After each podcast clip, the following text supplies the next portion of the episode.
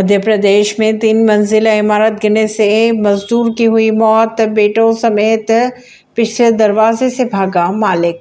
मध्य प्रदेश की सतना की घटना आ रही है। सामने मंगलवार रात को तीन मंजिला इमारत गिर गई जिसमें एक मजदूर की मौत की खबरें आ रही है सामने, जबकि दो लोग घायल बताए जा रहे हैं। बिल्डिंग में कपड़े की दुकान थी और ऊपर मंजिल पर रेनोवेशन का काम चल रहा था। खबरों के अगर माने तो मौजूद दुकान का मालिक और उसके बेटे हादसा होने पर पिछले दरवाजे से भाग गए। परवीन सिंह, नई दिल्ली से।